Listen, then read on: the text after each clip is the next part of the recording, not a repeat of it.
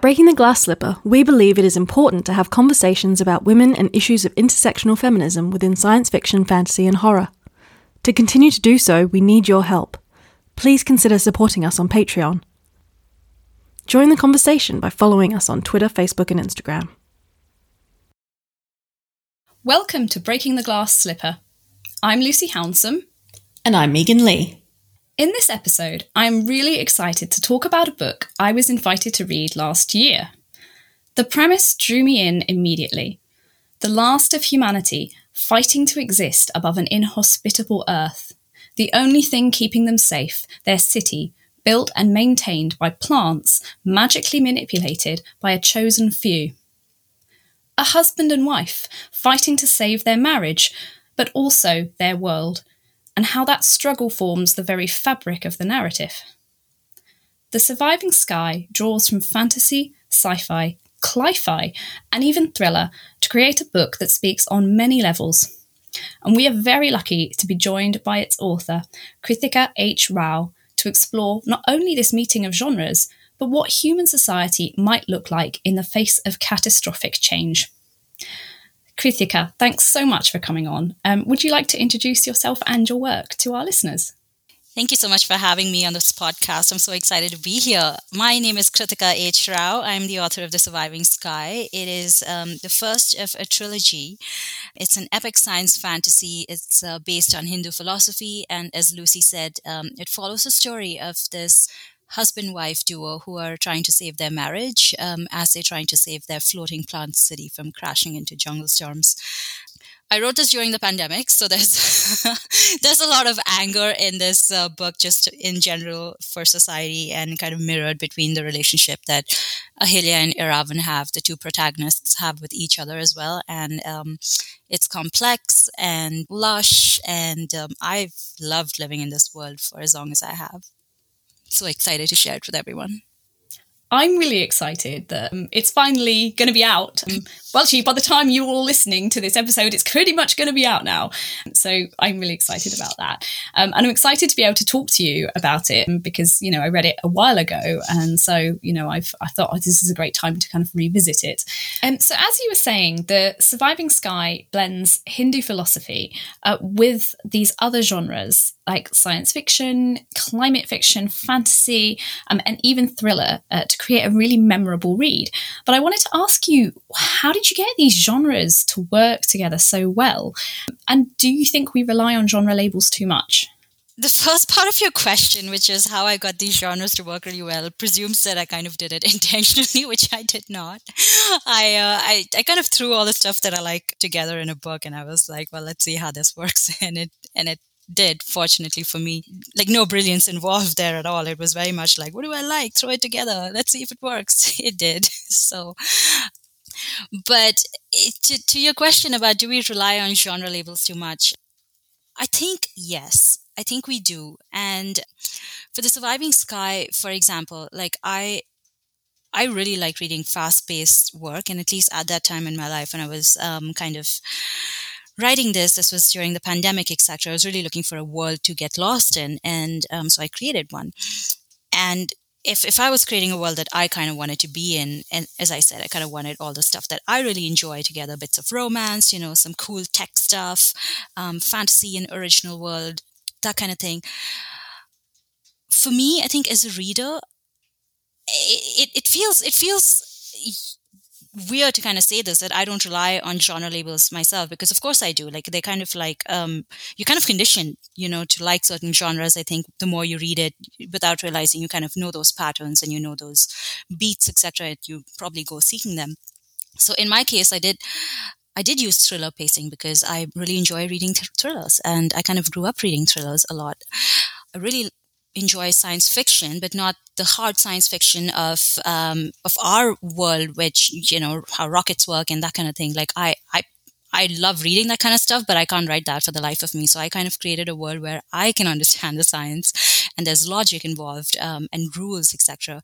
But also fantasy because um, because it's secondary world fantasy and I, I get to create stuff. I don't necessarily need to rely on real world mechanics of things. So I feel like readers to a large extent don't necessarily care very much about genre labels. I think they're they're looking for something that they can enjoy they can you know maybe learn from but be entertained. And at the heart of it i just wanted surviving sky and rages to be an entertaining story. And i kind of put together stuff that i find entertaining and interesting so I don't think readers necessarily rely on genre labels too much, but I think as writers, especially in publishing, we can we kind of get a little caught up in it, and we kind of have to because you know it's being pitched as a certain book. It's it has to occupy that space in the bookshelf. So when I'm writing, I don't think about it too much, but you know when my agent and I are kind of pitching it, etc., then then those labels kind of retroactively come in place.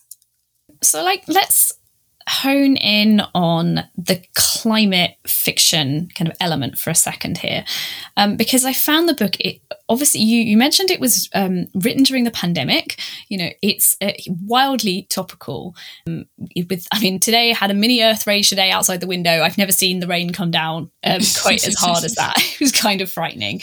Um, but you know, climate change is an ever present threat and an ever present news story, like in everybody's life at the moment. Mm is there a message you know about ecology about the threats of climate change you know in your book I think there is a message, but it's um, it's pretty layered. I would say I won't say that's the first you know message that anybody would overtly extract from the book, which is strange to say because this is a plant city and there's jungle storms, and obviously this is a story of survival. Climate change is real in our world; it's happening, right? And it's human induced to a large extent. It, eh, you know, we are all grappling with it.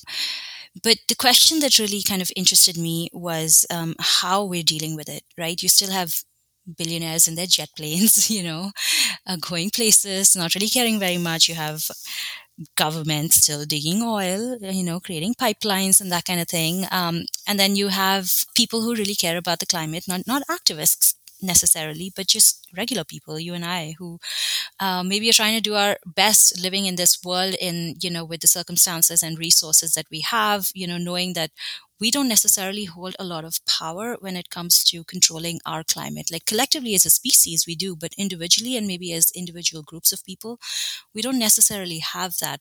So I kind of wanted to retain that human perspective when it comes to climate change. And the minute you kind of start thinking about that, you or about different sections of society and especially power and privilege and especially when it comes to climate and survival. Certain questions start coming up about you know whose survival um, who has power and how is that power dictating um, the world and the climate. And in surviving sky it is a group of architects um, who are magical architects essentially who are manipulating the world and it is their histories and you know their stories etc who are, which are exalted. And people like Ahilya who is not an architect who doesn't have magic she has no history. And so she almost in a way doesn't have a role in survival. She's very much like she and people like her very much just like passengers who are in this like plant city dependent on architects like her husband to kind of help them survive. And she doesn't like that. And she was like, I should have a role to play in my survival. Much like I have felt, you know, when, when I kind of hear about these, um, about billionaires or, you know, about people who are making those decisions about our planet and our earth, our earth, it just, it, I have felt that I've, I've felt powerless and I felt the need to be able to do something that can be effective and that can make a difference and that you know we actually have a role to play in our survival.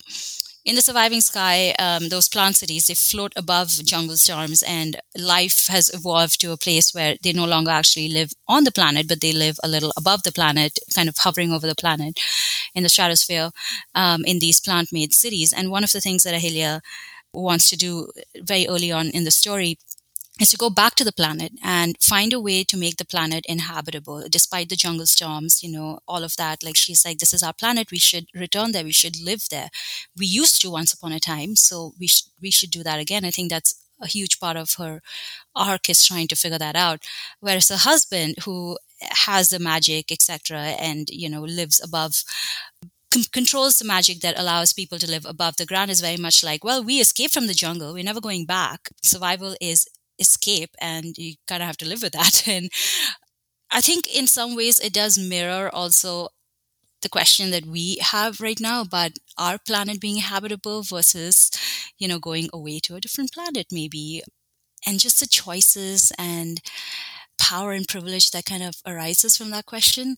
So all of that was there in the surviving sky, but I won't say it was a very overt theme. I think it kind of evolved with my own like thinking around this kind of stuff and without having to take a stand on one or the other. So I, I think like with Ahilya and Iravan, I was able to explore both of those just thought experiments really. From you talking about this, I can also see a lot of kind of the pandemic in there where you say like wanting to make a difference and be in control of how you survive and do something while you're trying to survive. I totally get. And then, but survival is escape. Uh, also get that. yeah.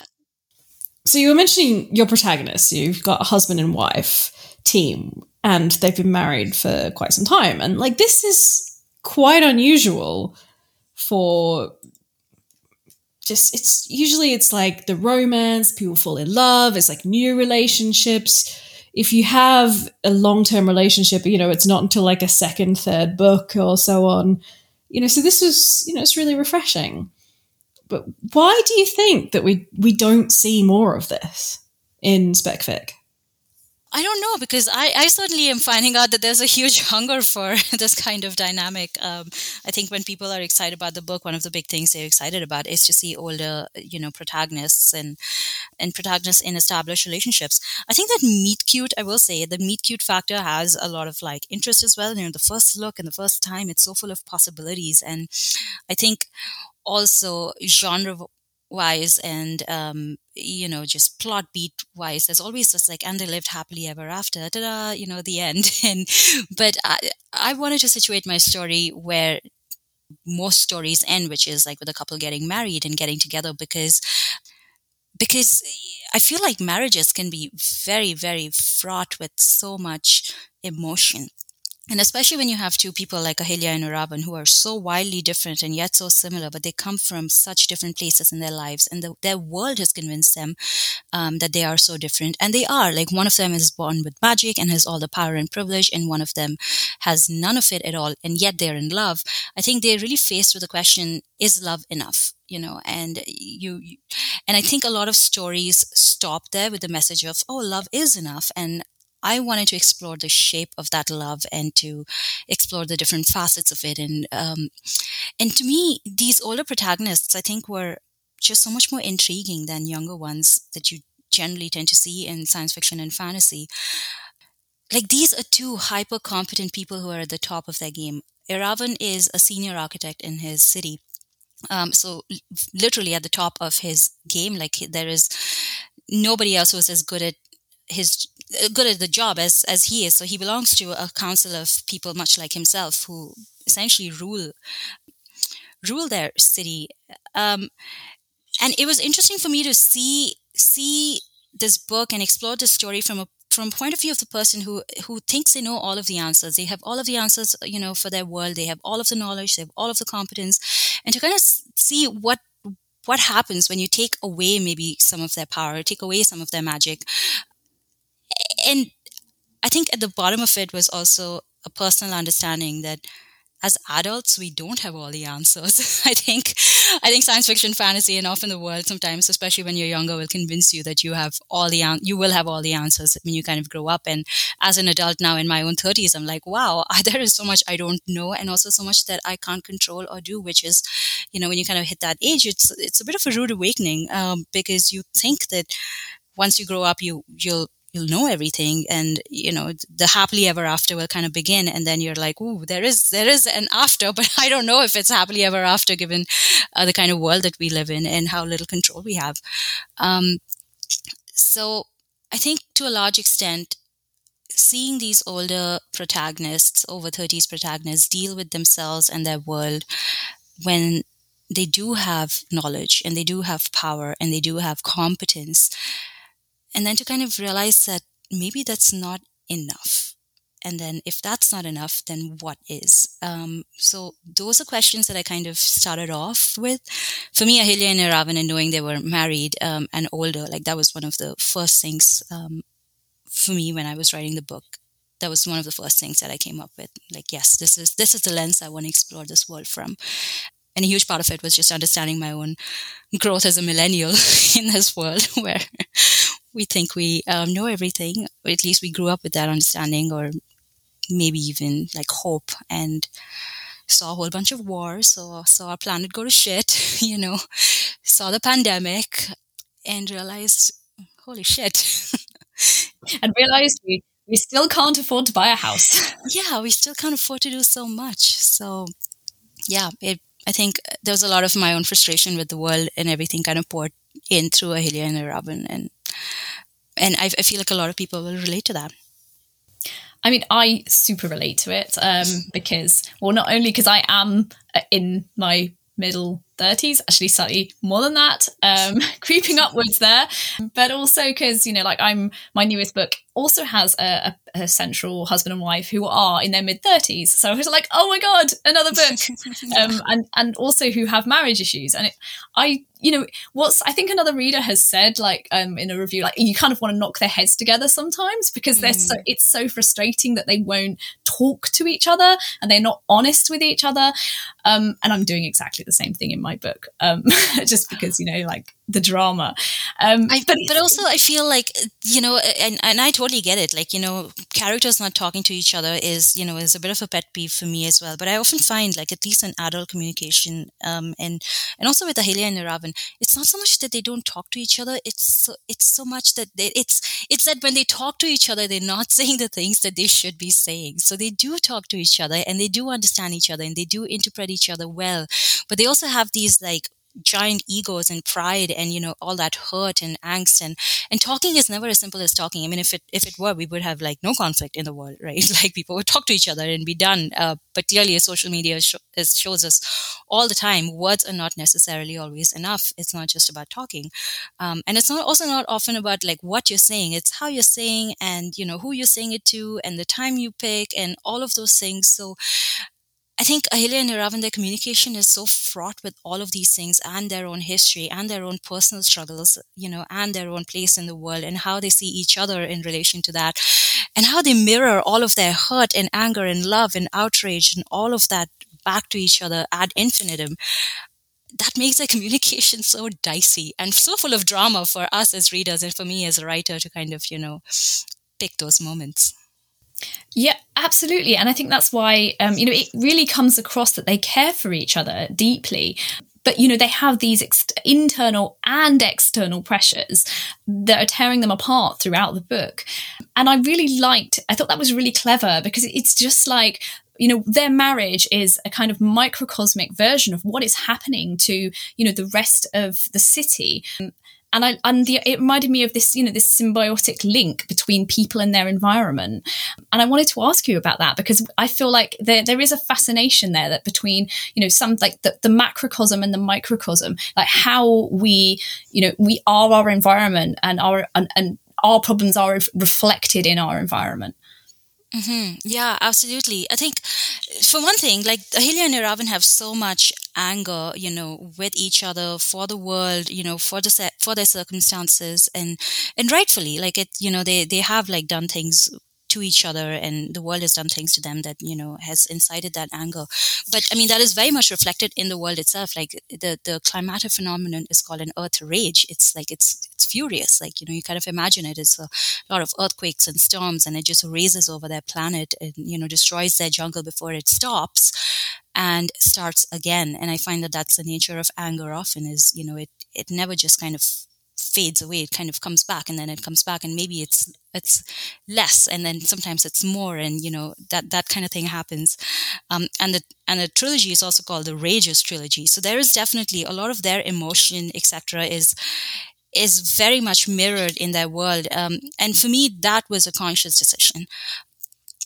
I think I think when I was kind of writing it, I just I I put myself behind their heads and, you know, kind of, for lack of a better way to phrase this, became Ahilya and Iravan each time I was kind of writing their chapters and the world kind of evolved from that. So we, we always see the world through their lens. It's a, um, it, the story is told from both of their points of view. So it's, it's interesting because if you kind of think of the question like say the story was told from somebody else's point of view who maybe didn't have as much anger would they reflect that anger back into their world yeah sure the, the phenomenon would still be called an earth rage and that was a decision i as an author took but if you kind of take me out of the equation? Would they have a different interpretation of their world? So I, I think this mirroring across scales is something that that is very deliberate through the trilogy as well. As you kind of read book two and book three, you'll see, you know, how it almost expands on the themes and just the these little points in book one are kind of mirrored a little bit more in book two until book three kind of becomes this overarching thing. This was all intentional. Um, and that, that mirroring is also very much a part of Hindu philosophy as well. And that's something that Ahilya and Iravan constantly do. They're just mirroring each other, except what they see in themselves is not what they see in each other. But to a to an outsider person, like maybe a reader, you'll be like, oh my God, you both are so similar. Which is why you get people saying, like, I just want to knock their heads together because look at you. so, yeah. Yeah, they are. They are similar, but I, I love them both equally. it, it's it's it's nice to hear that because I, I often get readers who are either like very heavily on Team Iravan and they're like, oh my god, Ahilya sucks, or they're on Team Ahilya and they're like, oh my god, Iravan sucks, and I'm like, that's that's what the book is like doing to you. I had beta readers who would do that too. Um, two different groups of beta readers, one of and they would constantly fight amongst each other, but who is better, Ahilya or Iravan? And I'm just like, okay, this is cool. I'm enjoying this. This is this is exactly what's supposed to happen.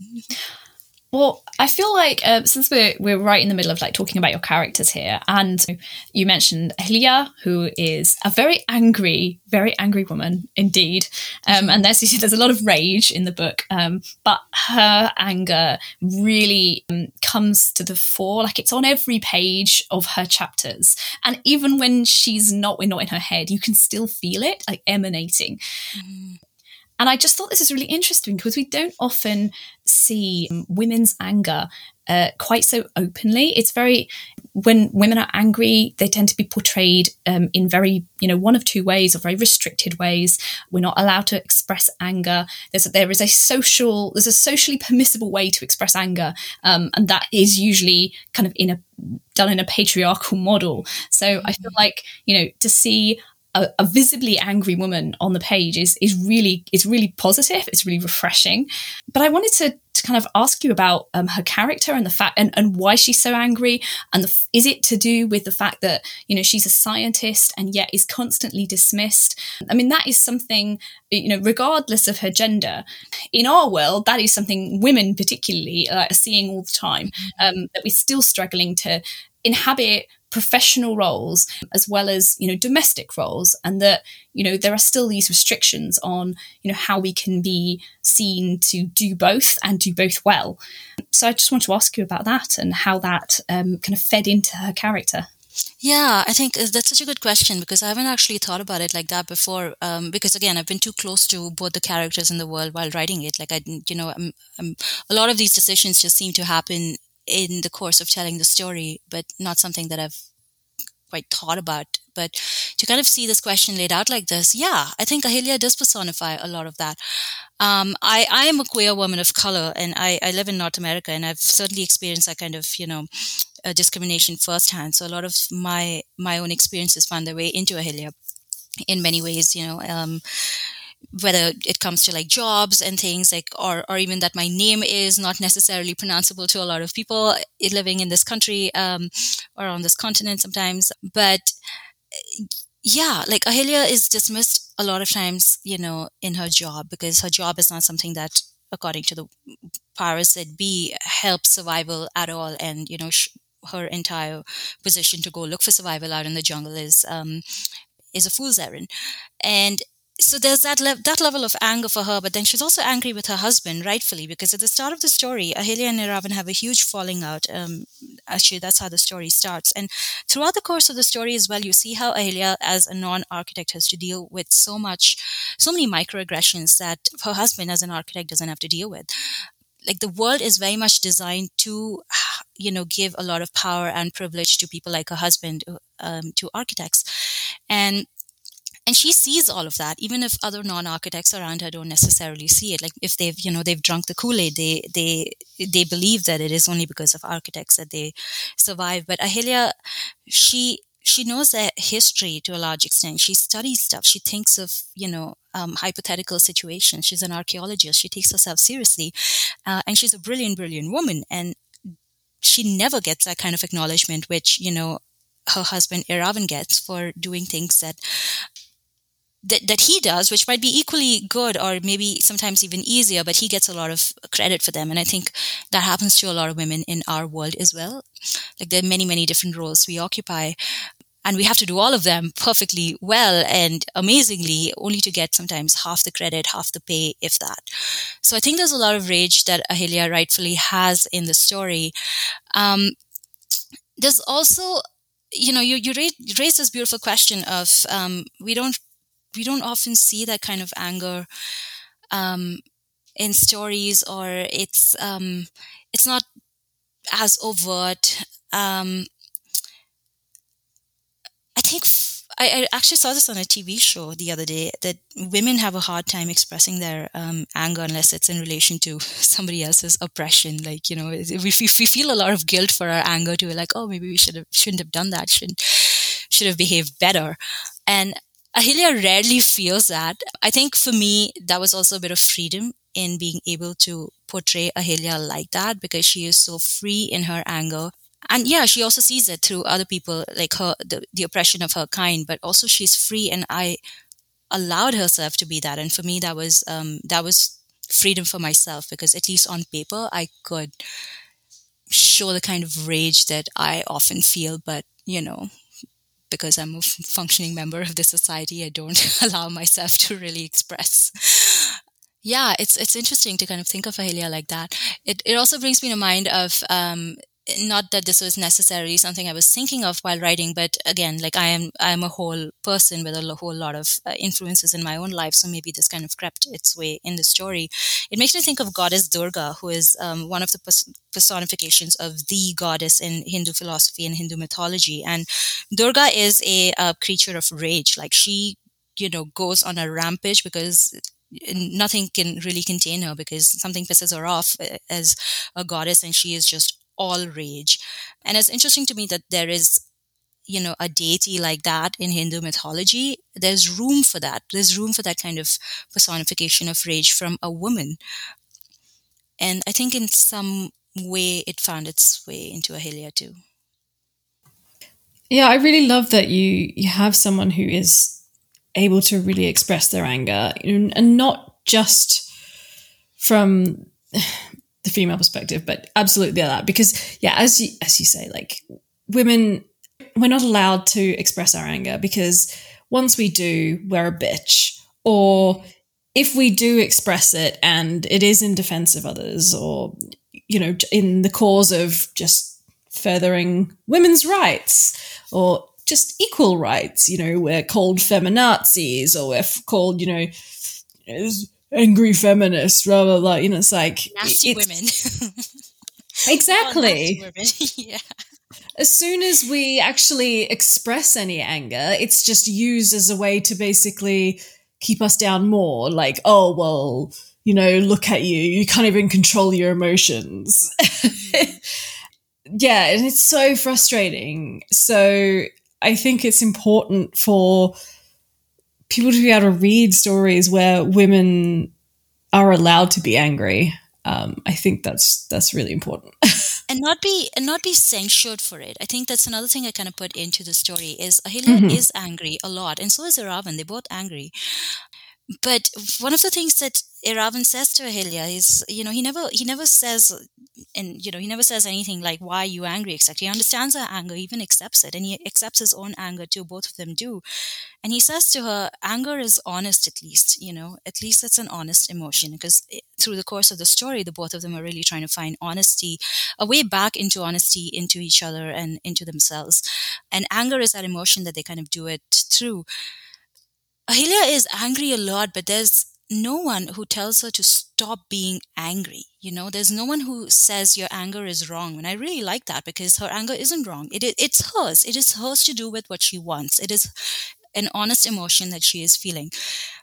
The basis of that anger sometimes can be flawed, and that's something that you know people question eh, whether it's survival or you know her relationship with Iravan and all of those things. But nobody's censuring her for her anger, and Um, and again, this is one of those things that I'm kind of like looking back and thinking about it now. I'm like, huh, I guess I put that in, didn't I? And and maybe that part of it was wishful thinking because, as you said, like you know, women, you know, we feel an emotion, and suddenly it's like, oh my god, that emotion itself becomes this big thing of why, and you know, you shouldn't be feeling it, and all of those things.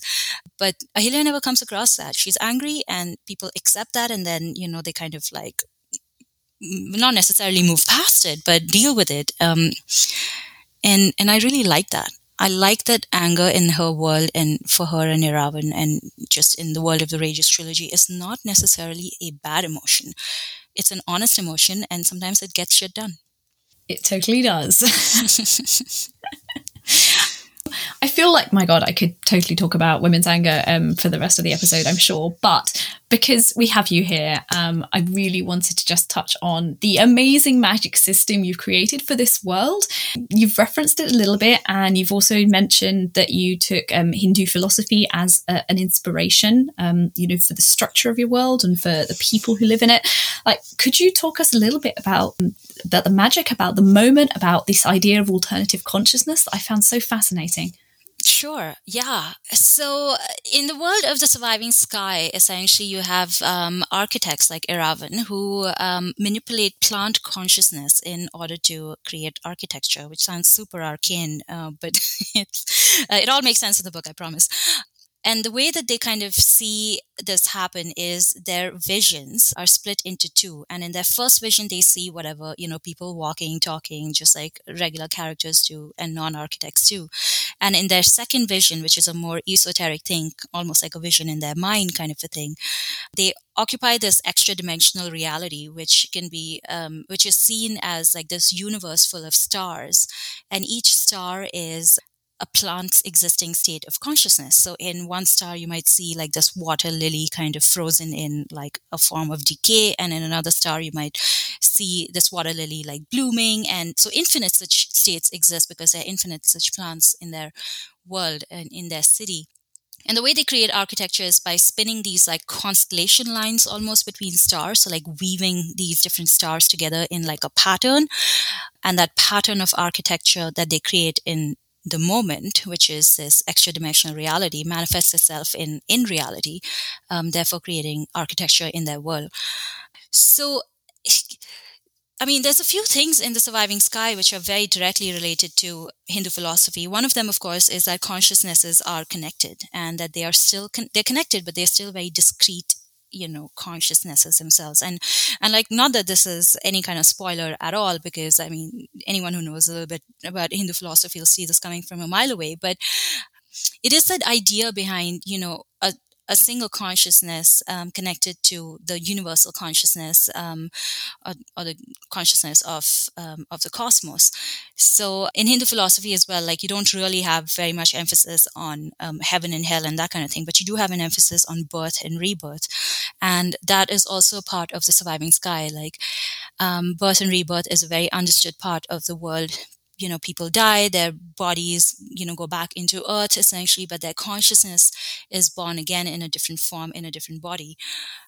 So for me like this was again i think a lot of these concepts are so abstract. And again in hindu mythology that's the reason you have like a billion gods and goddesses because they are personifications of a lot of these philosophies and how else do you make these supremely abstract philosophies um, palatable and memorable? The fact you know so that they endure for like thousands of years how do you do that except put it into stories in understandable form? So, in a manner of speaking, I kind of did that too with this magic system, with the moment kind of showing the interconnectedness of consciousness and um, the fact that it looks like stars, etc., is very much a nod to uh, the universal uh, nature of consciousness that exists in Hindu philosophy.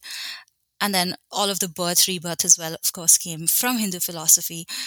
So I feel like I kind of picked those aspects of Hindu philosophy which you know made sense for this book and and kind of just created a metaphor for them which then became this world building element like the moment etc it's just a very different form of you know what we think of as magic. You know when when you see magic in uh, many speculative books you know you you very much think of wizards and and people throwing fireballs at each other. And and it's it's just really even when you know you have a slightly different magic system it, it's still yours is still very unique. And i really like the fact that it has this element of spirituality to it and this interconnected even the idea of architecture is just it's it's it, it's like a step removed from um, the idea of mages walking around having you know fire at their fingertips yeah, yeah. I that that was a conscious decision. I will say. I I I mean, I no no grouse against like mages and like you know fire bending and that kind of thing. Like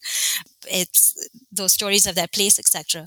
And I enjoy reading them, but that's not necessarily something I wanted to write. Like I think my my interest is very much in writing like original, like building original worlds, etc. But but also I like science fiction fantasy is such a rich genre for the sheer number of things that you can do and it's it's almost a shame that you often see just these tropes kind of appearing over and over again in publishing when people like architects and archaeologists like those can be magical beings etc right? Like it's for me when i was kind of thinking and again like a lot of these elements kind of came together in the course of actually writing the story but for me, like architects, it's it's such a common word. You have architects in our world too, like obviously, but the, the understanding of what it is in the Rages trilogy is completely different.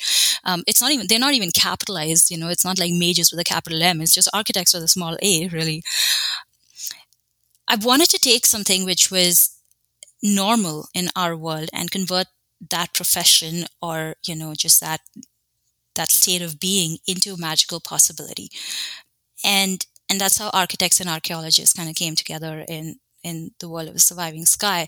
Um, I find that fascinating. I mean, on on on the on the really fun stories where you know you don't think the main character has that kind of power or the profession itself doesn't have that kind of power and it does it's I, I find that so cool like architects having power, you know, archaeologists being part of this like magic system and world. It's or or engineers. And in the world of surviving sky, you have um, this group of engineers who called sun engineers because because they their profession came out of a need for solar power. Except that's not how technology evolved because technology hardly ever evolves in the way you think it would.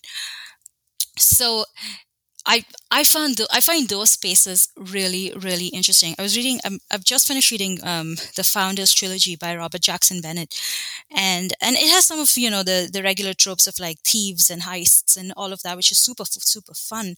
But the magic system is it's almost like cyberpunk with like a epic fantasy kind of mixed in and like coding etc and it's science fantasy too and it's incredible like for me those are the most fun stories because they make me see the genre and our own world slightly differently. And I think um, I think that's what science fiction and fantasy does best. Is it kind of through through an escapist world and through these cool, awesome, like actiony plots, it allows us to see our world slightly differently and. Um, and to do that through a magic system, which which is also extremely different. Like you, you know, you'd be hard pressed to find a comp like that it's it's just a nice way for the genre to kind of grow in a in a in a direction that maybe it doesn't have that much of.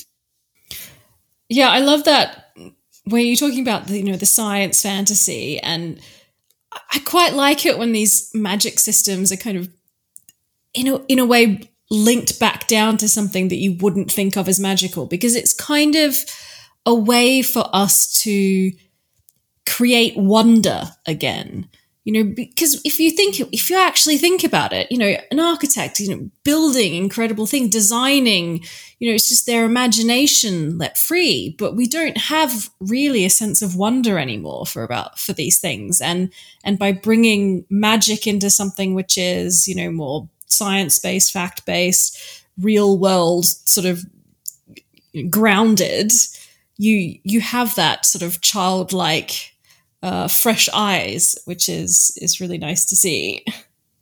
Yeah, yeah, it's it's um, I again like no no you know shade towards any of the you know water bending fire bending kind of magic systems any of those elemental magic systems etc but you're right like having having imbuing an existing profession or an existing role in our world with magic, I think also allows us, you know, in many ways, um, surviving Sky in the world of Rages trilogy is so futuristic in its like approach as well. It maybe shows for possibilities of what our world and these professions, etc., can also evolve into. I think often we just get stuck in looking at a role for the way that it has been you know forever not understanding what it can potentially be in the future. And to tie this back to your very early question about like climate change and you know how to how we kind of imagine ourselves out of that you see a lot of like dystopian fiction when it comes to climate fiction as well. And climate change is happening. It's real. It's occurring. Now we have to kind of deal with it. There's we can't reverse it. Like we we can't fully reverse it i should say and even if we all kind of agreed to which we didn't even for the global pandemic like even if everybody kind of agreed to it would take many many many years. But there is a way to reimagine our reality. And if we can do that by reimagining ourselves and even existing roles in our world i think that's a beginning. So there's almost again like to kind of go back to what you had said earlier you know imagining what what these roles can be in the future the question between leaving the planet and staying on it doing you know what we can to control the world for our own better and for the betterment of the world itself versus abandoning it um, and escaping from it like the architects to I think there's an element of that as well in the roles that we imagine. If, you know, we just want this magical mage, you know, wizard kind of coming in and solving all our problems, the chosen one coming in solving our problems, which a lot of science fiction fantasy does kind of do that versus here we are, this is what we've been given, what do we do with it? I think there's there's a dialogue regarding that happening in the surviving sky as well at least like you know thematically and in a meta way kind of connecting it to all many other books um, that exist in science fiction fantasy in terms of the mirror it holds to our own world and how we kind of imagine our own world i had a bunch of other questions but actually i think finishing this on the idea of reimagining our reality is perfect and i think it suits the book down to the ground. So I just want to say, like, thank you so much, so much for coming along. I'm so glad we um, managed to um, get you along to talk about the surviving sky because um, I love it. I think lots of other people will love it uh, when it's out, and yeah, uh, I'm just yeah, I'm really excited. As you can see, I'm just really excited to uh, get more people to read it because it's like one of the most original books, possibly the most original book I read last year. Um, so thank you so much for joining us. Thank you so much. You're very kind. I'm super excited um, that the book is coming out and so happy to be on the podcast with you. Breaking the Glass Slipper is written and produced by Megan Leigh, Charlotte Bond, and Lucy Hounsom. Please help us spread the word, subscribe, and leave a review on your preferred podcast platform. We want to hear from you. Let us know what you would like to hear on the next episode of Breaking the Glass Slipper.